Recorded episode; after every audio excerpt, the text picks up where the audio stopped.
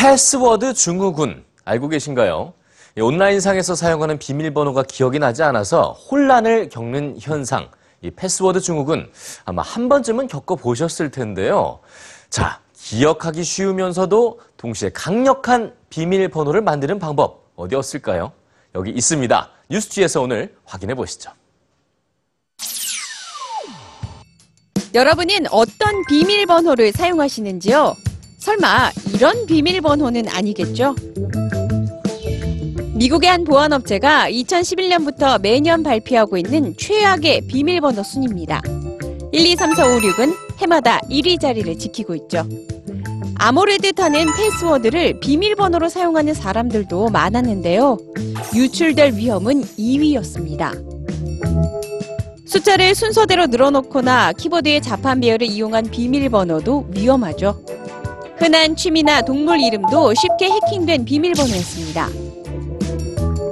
전문가들은 쉬운 비밀번호를 사용하는 건 아예 비밀번호를 사용하지 않는 것과 마찬가지라고 말합니다. 해킹 프로그램을 통해 단 몇 초 만에 알아낼 수 있기 때문이죠. 불안한 마음은 있지만 결국 쉬운 비밀번호를 사용하는 이유, 기억해야 할 비밀번호가 너무 많기 때문인데요.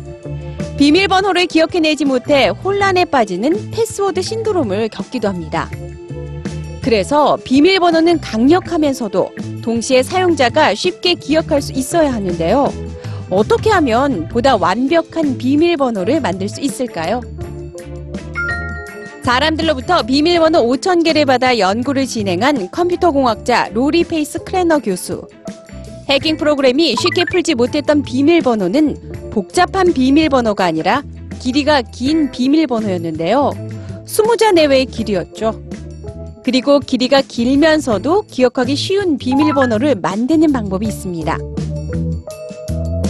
이렇게 자신만의 특별한 단어나 추억을 문장으로 만들고 자신만의 룰에 따라 기호와 숫자, 그리고 대문자를 적절하게 배치하면 기억하기도 쉽겠죠. 강력한 비밀번호를 만들었다면 이렇게 각 사이트마다 다르게 설정해도 기억하기가 쉽죠. 안전한 비밀번호를 만드는 또 다른 방법은 자신만의 암호 체계를 만드는 겁니다. 만약 한 칸 위에 문자를 입력한다는 규칙을 세웠다면 EBS 뉴스지라는 평범한 단어 조합도 이렇게 생소한 문자 조합이 되죠. 자, 여러분의 비밀번호는 얼마나 강력한지요? 오늘 좀 더 강력한 비밀번호를 만들어 보시면 어떨까요?